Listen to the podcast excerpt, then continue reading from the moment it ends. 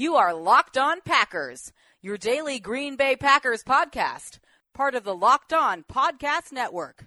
Your team every day. R E L A X. Relax. We're going to be okay. It is time.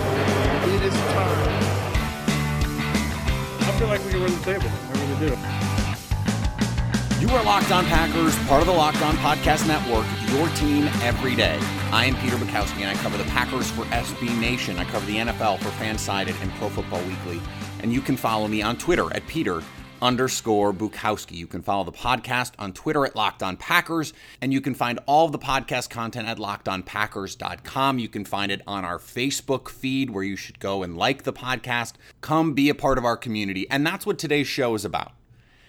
I wanted to open it up and have readers send in questions, listeners, anyone who wanted could send in questions. This is going to be a show about the questions that you have. And we're going to get into a number of them today. And, and I'll do this periodically, I think. I'm, I'm glad to see that um, the show has grown enough that we get enough to fill a show. Uh, I, I used to do a podcast and um, it was it was a little bit earlier in the podcast days. I haven't I hadn't done it in a couple uh, years. I used to do it with Jason Hirschhorn, uh, who is a friend and colleague, and we people listened, but it probably would have been hard to to fill a whole show with listener questions. I, I am very blessed that the Locked On Packers audience is uh, growing is bigger than I ever could have expected and anticipated, and and it has just been really cool to be a part of this show for the last year. Uh, I took over the show from someone else, and it wasn't uh, um, it wasn't something that I sought out, but it is something that I'm really happy that I undertook because this has been a, really fulfilling uh, almost year now. Uh, it'll be a year in August and it's just been a really fun 10 months almost a year to, to be a part of this community that was created before i was here. And I've, I've been lucky enough to help it grow. And you guys have helped it grow and i really i really do appreciate that. Um, and, and i hope that that you appreciate each other because this is a community. Uh, being fans is being part of a community. And so that's why I, I wanted to do this show and, and I'm gonna do this show again. I will I will take questions. I'm I'm always on Twitter answering questions or Facebook or wherever, but uh, periodically, especially in the off season, we do have uh, you know a month and a half before we before we have to deal with training camp. But I think even during the season, you know, maybe on the bye week, it would be good to throw in one of these shows. Remember, during the season, we're gonna have four or five of these a week, so as much as I do have a system built into every week, I think there's always opportunities for us to to just take a second, reset, and take some questions. So with that, let's get into the questions. And the first question that we're gonna that we're gonna discuss is from Carruthers two, uh, longtime listener and frequent question asker. I appreciate that. He said, if Ha Ha doesn't have a good to great season, would it be wise for the Packers to let him go in free agency? I think this is a question that a lot of Packers fans have because he did not have a great season last year. Ha Ha, Clinton Dix did. And so, what, what is the market going to be for him? Is he going to demand top tier money? And I think the easiest way to answer this question is to just say, what is what are the Packers' options? Who do they have ready to step in and play that critical free safety role in any defense. They don't have anyone. And it would be very counter to the way that Ted Thompson has run this franchise. And I know Brian Gutekunst is not that guy, but he was trained by that guy. And so to go into an offseason with such an important position totally unfilled, allowing Clinton Dix to walk, does not seem like a move that the Packers would make. When they let Casey Hayward walk, for example, they had Damarious Randall and Quinten Rollins in place. And, and as foolhardy as that looks in retrospect, those were high picks, Randall was a first round pick. He was talented, showed a lot as a rookie. And Green Bay must have felt like they had the future with those guys. They allowed Micah Hyde to walk because they already had Ha Ha Clinton Dix. Morgan Burnett was coming back, and they drafted someone that offseason. So they had three safeties last year that, that they liked. And Micah Hyde happened to have a terrific year, and that's great. And and all credit goes to him for having that great season. But the Packers generally don't punt on good players. And, and for whatever you think about what happened last season, Clinton Dix had been a good player, had been a Pro Bowl player the year before, still generates turnovers. He played a little tentative and a little soft last year, but I think that's going to change under Mike Pettine. I think what will likely happen is you let the season play out. And as Ted Thompson often did, and, and I think more appropriately as Russ Ball often did, and Russ Ball is still calling the shots with contracts. Right before free agency open, you let the whole season play out. You go into the draft and say, okay, are there some guys we'd love in the draft? I think that that could be a factor as well. And you say, we're going to get this contract done before this player hits free agency. They did it with Brian Bulaga, they did it with Randall Cobb a few years ago, and they they were able to get contracts done before free agency started. And I think you have to let him play out the season. He has to prove it. He has to earn the contract. That's true. And I think that's the heart of what his question is. Do they extend him now? Or do they extend him in October? I don't think so. If they can get a, a deal done in December that they feel good about, that's fine. But I think more likely it'll be February. Um, it'll be it'll be early March before the free agent period opens when they get a deal done with Ha Ha Clinton Dix. All right, on the other side of the ball, I actually there were there were more offensive questions than defensive questions, which I was surprised about. Uh, D Junior asks, "Would you rather Aaron Jones or Jamaal Williams be the lead back?" And he, he said the other question is a defensive question: Are you more excited for a healthy Kevin King or the two rookies? let's start with the the running backs because I wrote about it for Acme Packing Company this week, and Mike McCarthy talked about running back by committee. That was something we discussed on the podcast as well. And the thing is, I don't I don't know that there needs to be a lead back.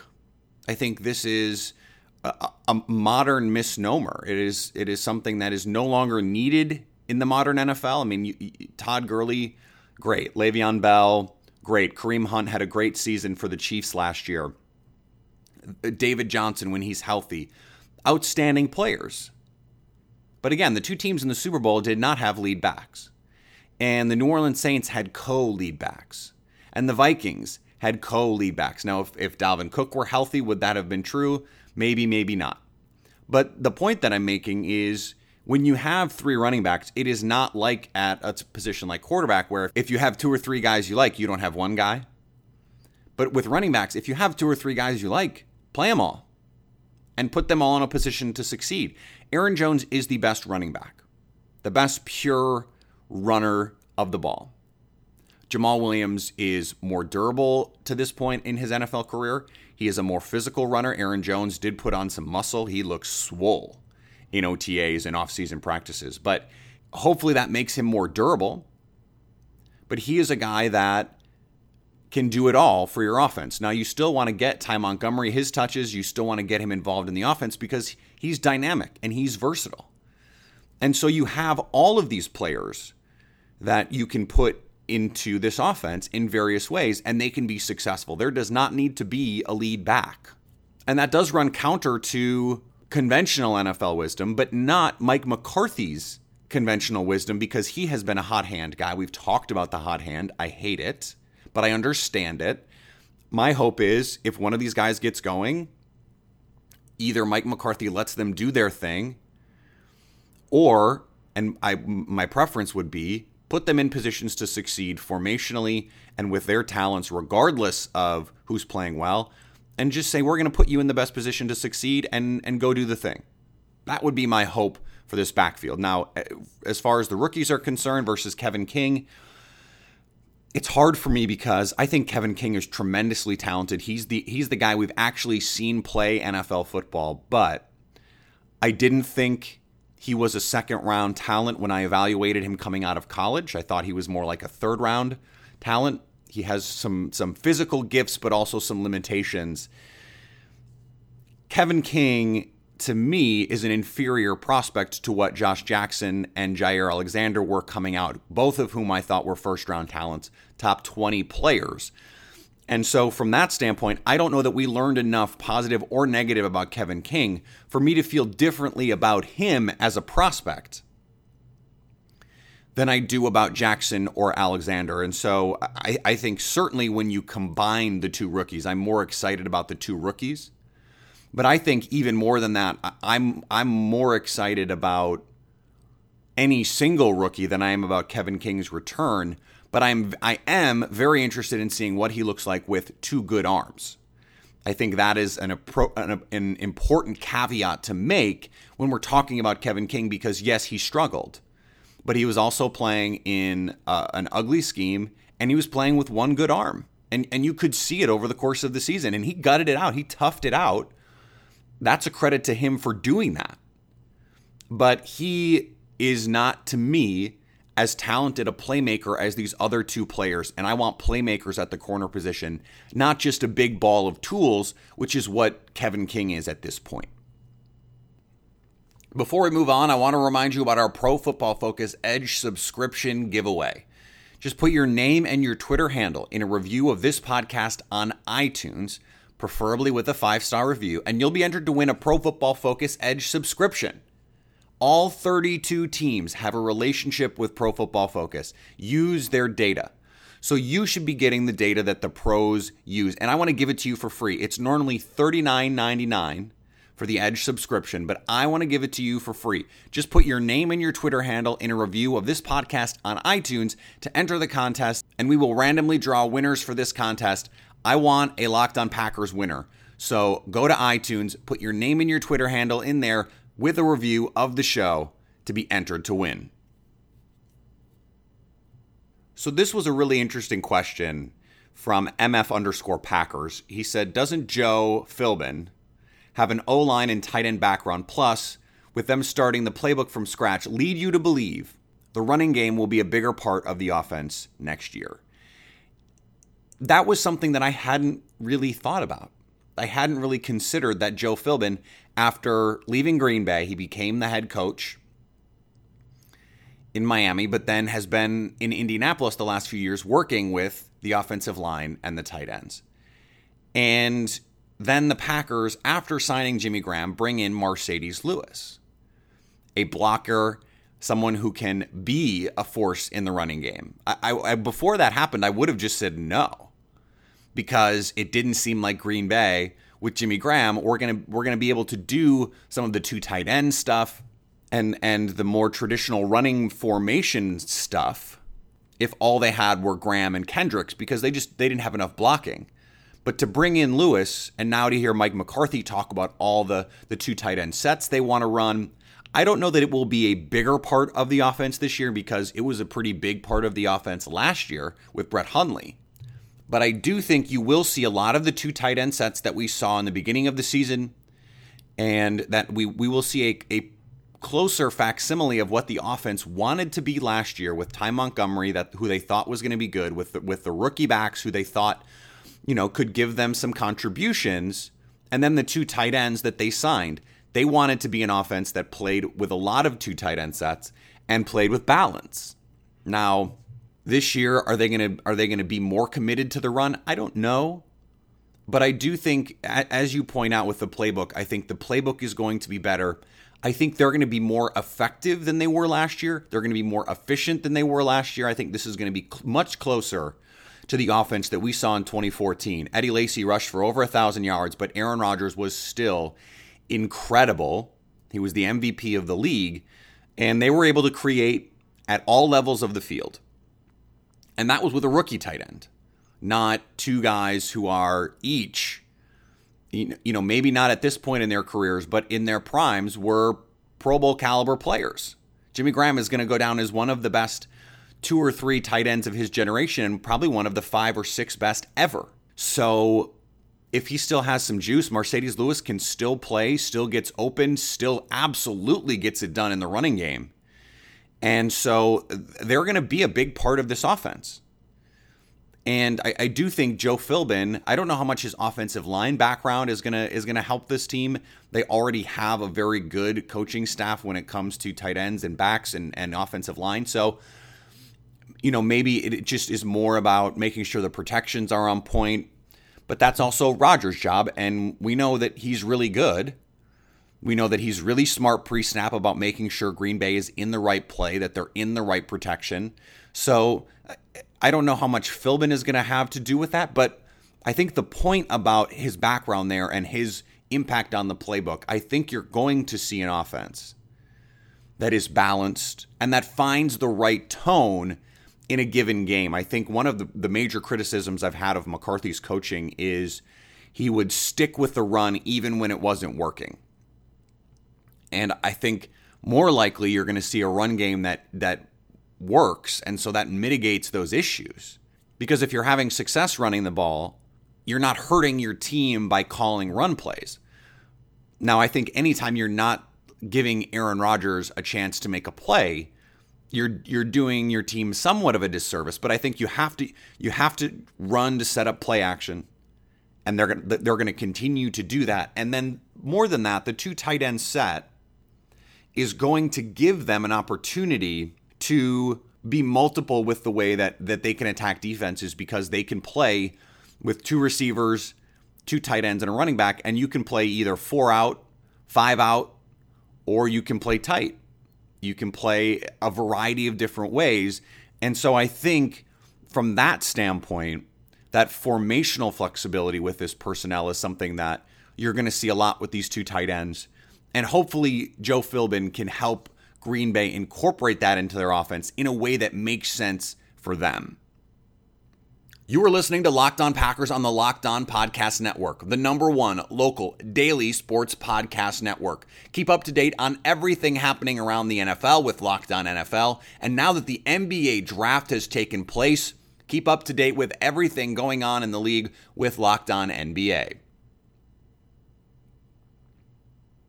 So I got this question from Josh Whitaker and it dovetails with a question that I've gotten a lot over the course of this offseason. And and the base question is who is going to be starting opposite Davante Adams and Randall Cobb?